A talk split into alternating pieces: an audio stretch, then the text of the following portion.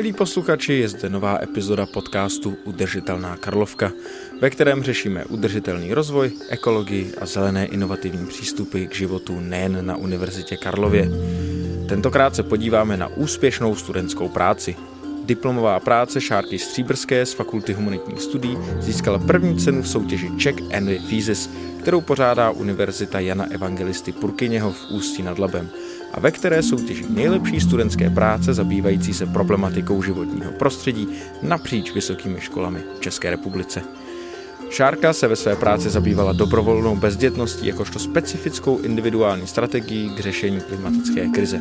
A právě o tomto fenoménu si spolu budeme povídat. Ze studia Campus Hybernská vám příjemný poslech přeje Filip Liška.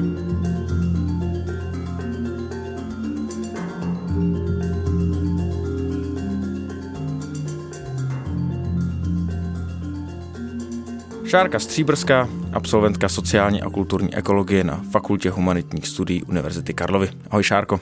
Ahoj Filipe. My se tady budeme bavit ze začátku hlavně o této diplomové práci.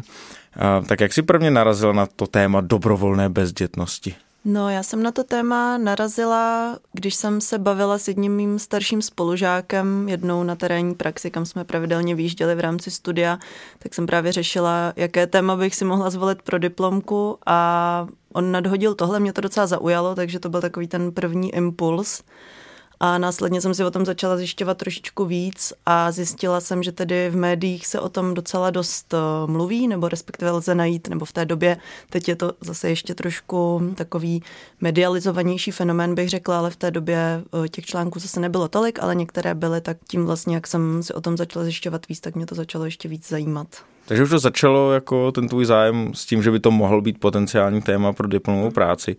Tak s jakým předporozuměním si k tomu přistupovala? Přistupovala jsem k tomu, jedna, která ještě abych zmínila jednu další motivaci, co jsem zjistila, eh, že v rámci společenskovědních výzkumů, ať už v rámci České republiky nebo i celosvětově, tak eh, vlastně tohle téma nebo fenomén bezdětnosti ve vztahu ke klimatické krizi, k environmentálním problémům, tak nebyl úplně do posud podrobně rozebrán, nebo když jsem tu diplomku začínala psát, takže to byla vlastně taky takový další docela velký impuls pro mě, abych se do toho pustila. A s tím tedy, že já jsem předpokládala, že lidé, kteří vlastně se rozhodují pro dobrovolnou bezdětnost v souvislosti s klimatickou krizí, tak eh, mají jako ten hlavní důvod, nebo ten jediný, jsem si myslela, právě tu klimatickou krizi, nějaké environmentální problémy na ní navázané, nebo sociální a podobně. Ale jak jsem potom v průběhu toho výzkumu zjistila, tak ta dobrovolná bezdětnost je hodně komplexní fenomén a ta klimatická krize ve většině případů mých informátorek a informátorů byla vlastně jedním z těch důvodů, které se vlastně přidávaly eh, postupně třeba v průběhu času. Ale v době, kdy tedy oni se mnou ten výzkum prováděli, kdy souhlasili s tím, že budeme realizovat ty rozhovory, tak eh, to pro ně byl důvod, který pocitovali nejsilněji. Takže nebyl to tedy ten jediný, jak jsem si původně myslela, ale, ale byl to ten, jako který pro ně byl nejdůležitější, řekněme, v té době. Těch respondentů máš v práci 12. Mm-hmm. Já v jedné části píše, že už 10 by stačilo. Tak když si poznala, že třeba těch 12 je ta správná míra? Vlastně, jak, jak jsem tam zmiňovala, že už těch 10 by stačilo, tak eh, to bylo v momentě, kdy se mi začínala různá témata v těch rozhovorech opakovat. Takže ať už ty důvody spojené s klimatickou krizí, anebo i třeba ty další aspekty té dobrovolné bezdětnosti, ať už jiné důvody, které nejsou environmentální, anebo eh, třeba nějaká stigmatizace bezdětnosti a vlastně věci, se kterými se ty mé informátorky a tím informátoři potýkali, tak eh, se to nějakým způsobem začalo opakovat. Já jsem si říkala, že pro jistotu ještě, když vlastně jsem měla domluvené i ty další dva rozhovory, tak eh, jsem vlastně je realizovala, říkala jsem si, proč ne.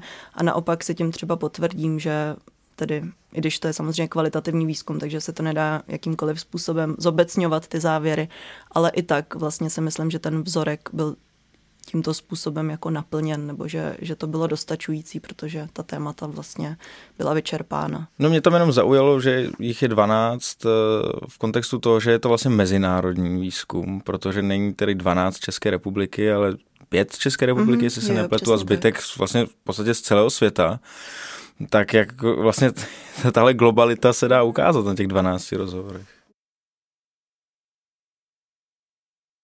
Mým záměrem nebylo ukázat tu globalitu. Já vlastně musím ještě říct, proč jsem se rozhodla pro ten mezinárodní vzorek. To bylo eh, z toho důvodu, že jsem se trochu obávala, než jsem ten výzkum začala realizovat, toho, že nedaj, nenajdu dostatek informátorek a informátorů, kteří by se mnou chtěli ten rozhovor provést a už vůbec jsem si nemyslela, že v českém prostředí bych třeba uh, dostatek těchto lidí uh, vlastně našla s tím, jak jsem zmiňovala to, že jsem tedy přistupovala k tomuto fenoménu, takže tito lidé mají pouze klimatickou krizi jako ten jediný důvod, jak jsem si původně myslela.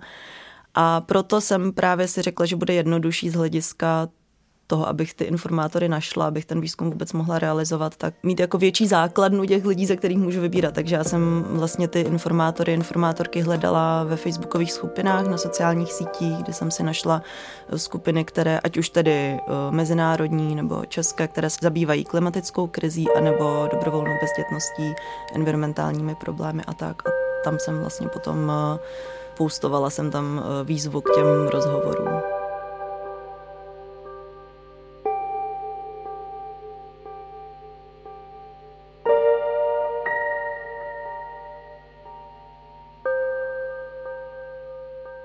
Když už se o tom takhle bavíme, tak mě tam zaujala jedna věc.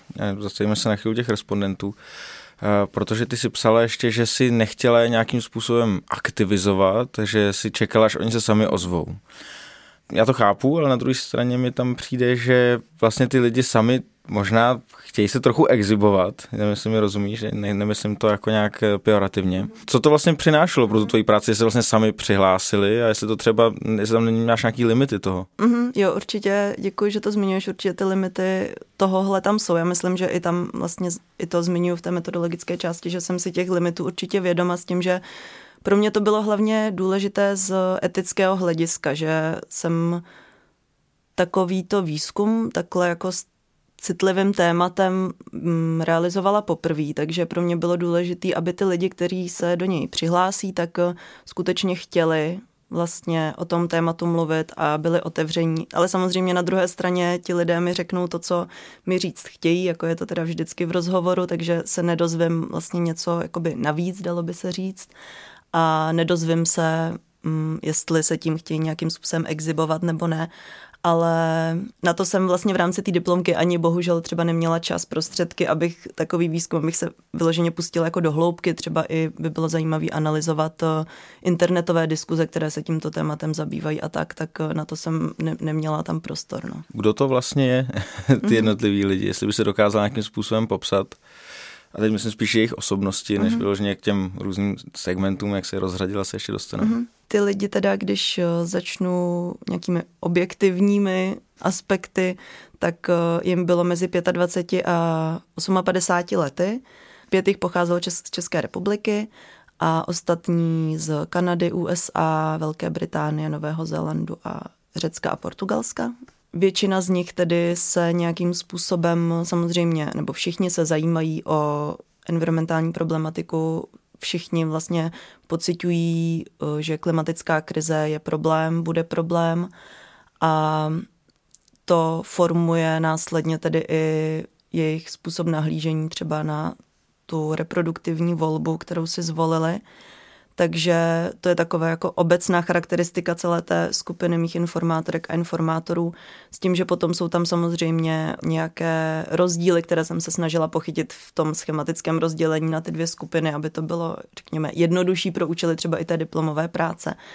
Ale eh, většina z nich se třeba zabývala nějakými ať už environmentální problematiku i ve své profesi, že třeba tam byli lidé, kteří eh, se zabývají environmentální vzdělávání nebo studovali environmentalistiku, eh, nebo různými sociálními tématy, takže tam byla třeba eh, sestra na psychiatrii, potom třeba žena, která pracovala v útulku, takže tam byl hodně patrný takový ten i prosociální charakter těch jejich činností, kterým se věnují, což bylo patrný i z toho, jakým způsobem třeba o té své profesi mluvili, nebo o tom vlastně, co dělají a jak žijí. Bylo to hodně takový, že ty hodnoty, které vyznávali, se snažili žít v tom svém běžném životě. Ona ještě výrazná většina těch respondentů, nebo jak ty říkáš, informátorů, a v tom případě informátorek byly ženy. Mm-hmm. Tak jsi s tím pracoval, s tím genderovým aspektem v té práci? No, já tedy jsem měla v tom výzkumu 10 žen a dva muže, s tím, že zpětně to hodnotím tak, že možná by bylo lepší tam mít třeba jenom ty ženy, protože jsem stejně neměla vlastně dostatek prostoru na to, abych pochytila a ani dostatek jako zástupců třeba těch mužských, abych pochytila nějaké rozdíly genderové přímo v rámci toho mýho výzkumu. Ale zároveň bylo jako zajímavý a přínosný mít tam i ty dva mužský hlasy, co se, což se teda jsem zase volila z toho důvodu, že jsem se bála, že budu mít třeba nedostatek těch informátorek, pokud bych se zaměřila jenom na ženy. Ale co se týče těch genderových aspektů, tak uh, zajímavé bylo, že ty ženy, vlastně všechny bez rozdílu nějakým způsobem akcentovaly to, že uh, se od nich očekává, že budou vlastně naplňovat roli matky, že to je nějaký způsob, nebo způsob života, který vlastně to jejich okolí od nich očekává, s tím, že oni sami si to často i jako internalizovali, takže přijímali to, mm, ten pohled, že tedy se pokud se rozhodují pro dobrovolnou bezdětnost, ať už z jakýchkoliv důvodů, tak se nějakým způsobem vymykají té normě, kterou by podle společnosti měly naplňovat. Takže to byl třeba jeden z aspektů, který jsem tam ani neplánovala na začátku toho výzkumu uh, zařadit, ale z těch rozhovorů to bylo prostě jednoznačně patrný, že tohle to je jako velký téma pro ty, pro ty ženy. Ale i pro jednoho muže ten taky vlastně zmiňoval, že třeba jeho rodina ho trošku jako odsuzuje vlastně za to, že, že má tenhle postoj. Já nevím, jak moc o nich víš, jako do detailu nějakých třeba osobní vztahy, třeba žijou v nějakém partnerství, nebo jak třeba komunikují tuhle stránku? Měla jsem tam vlastně ženy, které byly v partnerství. Já jsem se teda úplně na tohle jako nezaměřovala, ale když teď nad tím přemýšlím, tak možná je zajímavý, že většina z těch mých informátorek a informátorů v partnerství nebyla v té době, což nechci z toho nic jako takhle na místě vyvozovat, ale, ale teď vlastně, když jsem se na to tím... korelace, asi... řekněme. No, no, no, ale ty, který měli partnera nebo partnerku, kromě tedy jedné ženy, které bylo těch 58 let, takže ta vlastně byla s partnerem, neměla děti, už bylo jasné, že ani děti mít nemůže, byly spolu třeba 20 let, takže tam vlastně to bylo, řekněme, vyřešené, nebo že oni to měli tak prostě nastavené, tak zároveň u těch ostatních to bylo takový, že s tím partnerem, no, že to vlastně bylo těžké i pro ty lidi samotný to nějakým způsobem přijmout a pak je tam ještě ta další rovina, že když teda člověk si uvědomí, jak to má jako sám, tak to musí nějakým způsobem komunikovat s partnerem. Samozřejmě třeba jedna informátorka říkala, no Samozřejmě to může znamenat, že se třeba rozejdeme, že prostě třeba tam byl právě jeden partner, který jako hodně chtěl mít děti, tam je informátorka uh, měla tenhle názor, že vlastně nechce momentálně, takže to bylo hodně takový jako pro ně i těžký téma, se myslím, no, často. Mě tady zaujalo to momentálně. Je tohle ten nějaký jako dočasný prvek, je tam nějaký eh, element v té práci, no při těch výzkumech se objevil, že možná někdy třeba?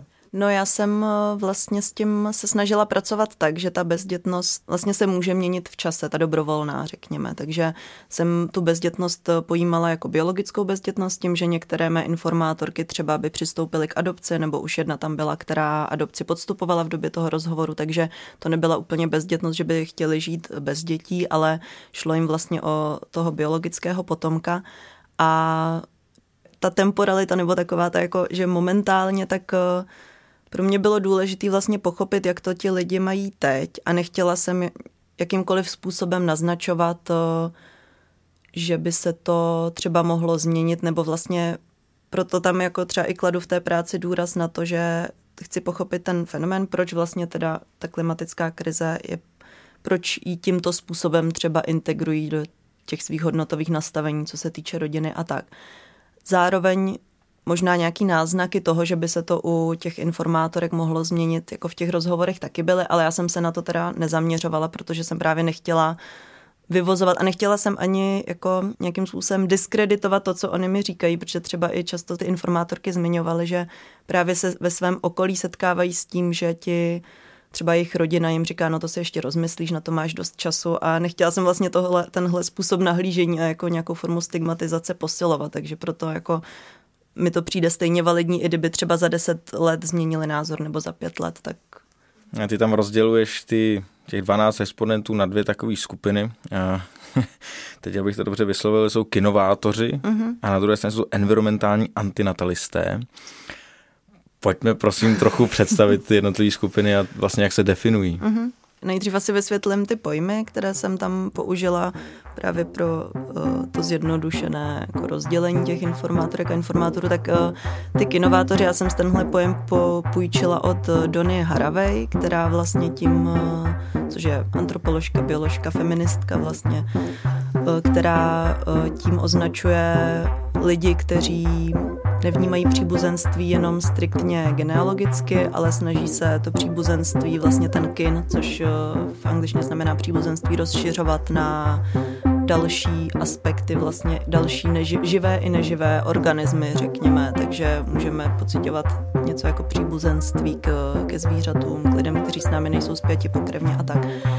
A takže to právě se mi docela hodilo pro uh, jednu skupinu těch mých informátorek a informátorů, kteří také uh, akcentovali to, že třeba nevnímají rozdíly mezi uh, zvířaty a lidmi, že vlastně nevnímají člověka jako někoho, kdo by měl být nadřazen zvířatům nebo dalším živým organismům.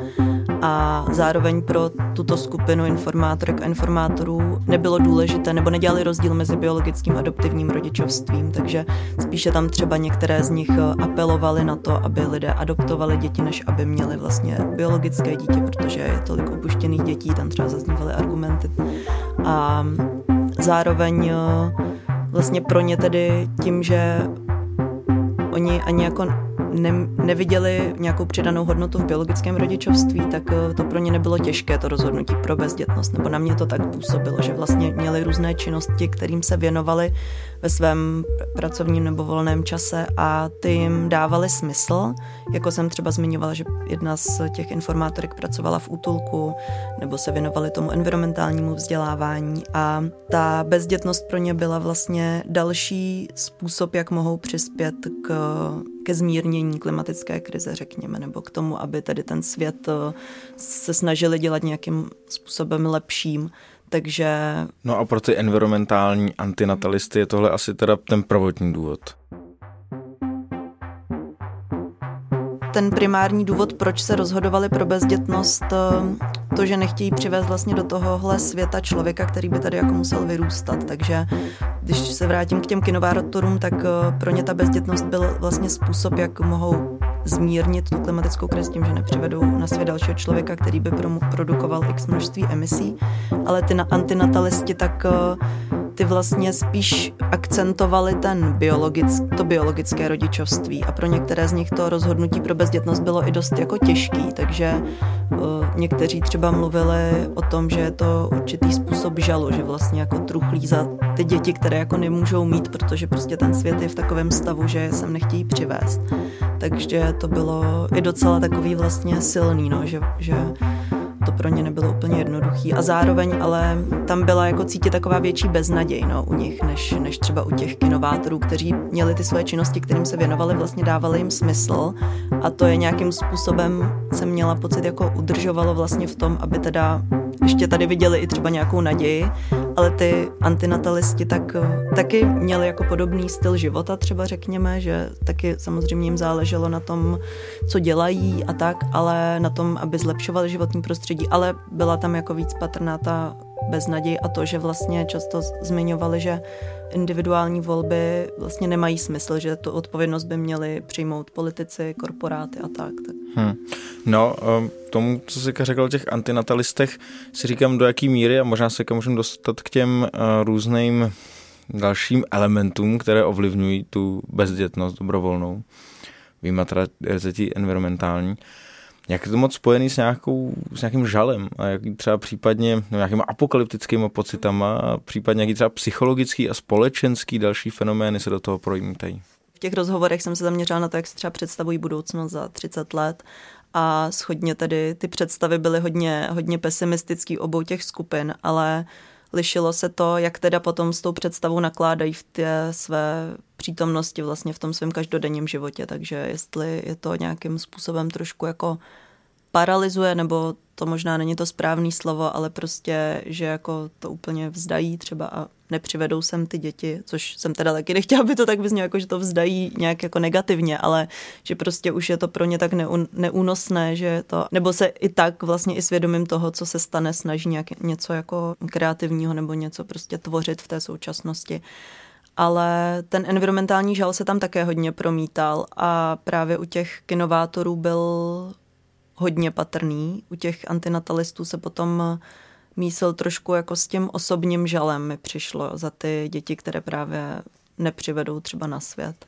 No a mě se rád dostal k tomu, co ty si říkala, že samozřejmě to má nějaký element té ochrany životního prostředí, ale že vlastně tě překvapilo, jak moc dalších jiných eh, aspektů se tam projevuje. Tak co si vlastně tam vypozorovala? Tak mezi ty další důvody pro tu bezdětnost, třeba kromě těch environmentálních, eh, často ty mé informátorky zmiňovaly třeba strach ze ztráty osobní svobody, což i jak jsem si vlastně četla různé výzkumy dobrovolné bezdětnosti předtím, než jsem ten výzkum začínala, tak to je jeden z častých důvodů, proč se lidé rozhodují pro bezdětnost. Potom tam eh, třeba zmiňovali averzi k dětem nebo nějakou absenci toho mateřského pudu, ale tady je zase otázka vlastně, že si představujeme, že tady je něco jako mateřský pud a zase do jaké míry to máme jako vštěpené tou společností, což ty mé informátorky taky reflektovaly, že vlastně některé z nich teda jinak, některé vlastně říkali, že ten mateřský půd zase jako sami sebe třeba nahlíželi jako nějakou odchylku od normy, když tohle, co by třeba měli cítit podle té většinové společnosti, tak necítí. Potom tam byly třeba, vlastně byly tam dvě informátorky, které se vyrovnávaly s nějakým traumatem z minulosti, že jedna z těch informátorek tak eh, byla vlastně znásilněna a potom se rozhodla podstoupit sterilizaci, takže eh, to pro ní byl jeden z těch hodně jako důležitých nebo silných důvodů, proč vlastně nechtěla mít děti. Neměla jsi z toho občas dojem, že třeba je celá řada těch různých důvodů, a říkám, nechceme hodnotit ty jednotlivé důvody, ale že třeba občas si berou tu environmentální stránku ještě jako, jako určitý svýho druhu alibi před tou společností, jako, že je to trochu považované za něco sobeckého, mm-hmm. tak říkají, vlastně to není sobecký, protože dělám něco pro nás, pro všechny? No, tohle je taková zajímavá otázka, se kterou jsem se vlastně setkávala i já, jako v souvislosti s tím výzkumem třeba, že hodně lidí už jako je vidět, že ta stigmatizace té bezdětnosti je fakt strašně velká. Už jenom jako, že člověk se zaměří na to téma a začne poslouchat třeba nějaký jako poznámky, že to ty lidi vlastně nechápou a tak. Co se týče toho alibi, tak eh, vlastně jsem tam nic takového úplně na první pohled jako nepozorovala. Ani jsem to tam jako nechtěla vidět, nebo respektive nechtěla jsem se na to zaměřit, protože si myslím, že jsem na to neměla data, neměla jsem vlastně na to oprávnění vůbec nějaký takovýhle soudy jako o těch lidech vynášet. Myslím si, že by třeba je možný, že někdo to tak jako má, ale myslím si, že by bylo potřeba dlouhodobího a mnohem jako podrobnějšího a hm, hlubšího výzkumu, aby, aby jsme jako dokázali rozklíčovat, jestli teda ty lidé to mají nějakým způsobem jako alibi ale zároveň další vlastně rozměr toho je, že oni jsou stigmatizovaní ze strany té společnosti, takže vlastně pro mě osobně jako je určitým způsobem třeba i pochopitelný, když by někdo vlastně měl ty environmentální důvody, u toho měl další, ale akcentoval by ty environmentální, protože to je aspoň třeba pro tu společnost nějakým způsobem přijatelné, řekněme, ale mm, nechci, nechci vlastně se do toho jako moc pouštět, no, do tohohle hodnocení. to je případně na nějakou psychologickou práci mm-hmm. potom následně. Ale když už jsme u tohle tématu, tak bavili jste se nějak s těma jednotlivými respondentama o tom, uh, o, právě o těch různých námitkách, které třeba případně z řad společnosti uh, přicházejí? Jo, tam vlastně taky často zaznívalo, že se setkávají uh, s nepochopením, ať už ze strany rodiny, jak už jsem zmiňovala, nebo širšího okolí. Uh, hlavně ženy potom zmiňovaly, kterým třeba bylo okolo 30 let, tak uh, že se setkávají s takovými poznámkami typu um, to se ještě změní, prostě někoho potkáš, budeš s ním mít chtít děti a jako jsi ještě mladá a tak, že jako vlastně nebrali to jejich rozhodnutí vážně, ani jako nechtěli ho brát, ani v té právě přítomnosti, i když se to třeba změní, může se to změnit, všichni se měníme, ale že no, že vlastně jako to nebrali úplně vážně, to jejich rozhodnutí. A potom tam byl ještě takový docela zajímavý aspekt, že některé z těch informátorek vlastně popisovali, jak se jim mění vztahy uh, s přáteli, kteří třeba děti začínají mít, nebo kteří děti mají, tak uh, že pro ně třeba, když vlastně necítí nebo nemají úplně vztah k těm dětem, nebo k ním mají třeba averzi, prostě nemají potřebu jako se s nima nějak, um, s nima nějak interagovat, tak že potom hrají před těmi přáteli jako třeba nějakou radost toho dítěte a že je to pro ně vlastně hrozně vyčerpávající, že mají pocit, že jako ne, nemůžou říct to, co si fakt myslí a zároveň se od nich očekává, že se s tím dítětem budou jako nějak mazlit třeba nebo tak a není jim to vlastně moc příjemný, ale zase jako musí to dělat, protože to dělají všichni, řekněme, no tak. No a v kontextu těch globálních klimatických výzev, tak jaký jsou vlastně závěry tvojí práce v kontextu právě té bezdětnosti?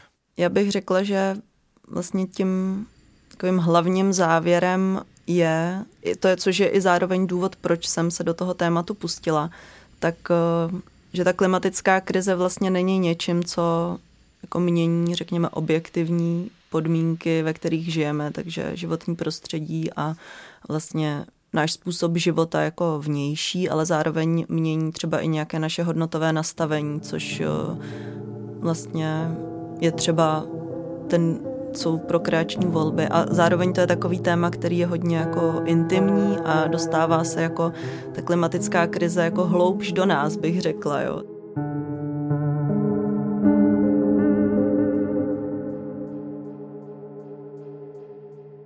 A změnil se nějak tvůj osobní názor na tuhle problematiku?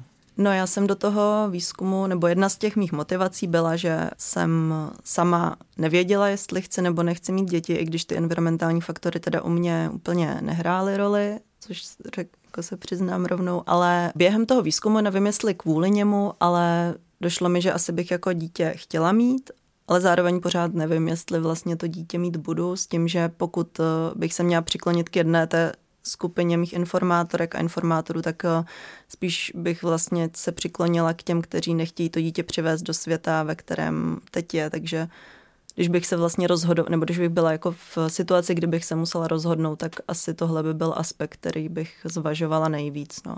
Teď samozřejmě to je jako komplikovaný takhle nějakým způsobem říct, ale přijde ti, že to je nějaký produktivní přístup k tomu, jak třeba zmírnit dopady globálních klimatických výzev, nebo jak nahlížíš na bezdětnost v tomhle ohledu konkrétně? No, já jsem obecně trochu, nebo možná spíš víc než trochu skeptická k, vlastně k nějakým volbám na úrovni jednotlivce. Nevím, do jaký míry to může být efektivní. Jako myslím si, že to děláme spíš kvůli sobě, kvůli svýmu svědomí třeba, než že by skutečně se tím jako dalo reálně něco změnit. A takhle asi nahlížím i na tu bezdětnost. No. Myslím si, že to je spíš způsob, jak člověk se sám s tím vyrovnává s tou klimatickou krizí na té svojí úrovni, ale nemyslím si, že pokud teda tu bezdětnost vnímáme jako něco, čím, nebo no, jako něco, čím bychom mohli zmírnit dopady klimatické krize, tak eh, si myslím, že to jako není úplně, není úplně produktivní přístup. No, myslím si, že to prostě um, určitě ušetříme jako trochu těch emisí, ale myslím si, že to není ta správná cesta. No. Myslím, že nemí děti šetří emise. Ale um, no každopádně se ti obzvlášť bude teda líbit po tom, co si řekla naše tradiční závěrečná otázka tady, ale tak můžeš to brát eh, z mnoha různých ohledů, třeba o tom, jak si třeba mhm. trošku vyčistit svědomí. Co může dělat každý z nás pro šetrnější a udržitelnější život? Nějaký jsou tvoje osobní inspirace třeba pro to čistější svědomí, když už ne čistější planetu? Tak uh já teda, no jak jsem tak před chviličkou zmínila, tak úplně na ty osobní volby, tak samozřejmě žiju nějak, jak jsem, jako už mně to přijde třeba přirozený, že třeba recykluju a prostě jsem vegetariánka, takže to jsou takové ty drobnosti, co dělám spíš přesně kvůli sobě, kvůli tomu, abych se jako cítila líp, nebo prostě už jsem si na to zvykla, přijde mi to jako normální, ale myslím si, že je prostě důležitý nějakým způsobem, což teda nedělám, ale nějakým způsobem třeba tlačit na ty politiky, tlačit na ty korporace a protože to jsou jako jediný, jediný instance, které to jako můžou reálně změnit, no, to, co se bude dít. Ale pokud teda se odkloním potom od toho životního prostředí, tak eh, si myslím, že nevím proč, ale mám takový pocit, že poslední dobu nebo tak to jako cítím, že čím dál tím jako pro mě důležitější nějakým způsobem pečovat o vztahy třeba kolem sebe a vytvářet nějaký jako respektující společenský prostředí a že to vlastně můžeme udělat jako pro sebe, aby nám tady jako bylo dobře, aby se nám jako hezky žilo. to zní opravdu jako pravý environmentální antinatalista. Šárko, moc děkuji za rozhovor a ať se daří. Moc děkuji za pozvání. Měj se hezky.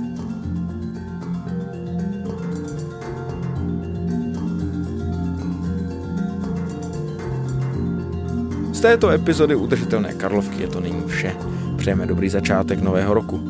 Sledovat nás můžete ve svých podcastových aplikacích. Vše podstatné nejen k podcastu, ale i k udržitelnosti na univerzitě najdete na sociálních sítích UK. Udržme si budoucnost, ne na univerzitě.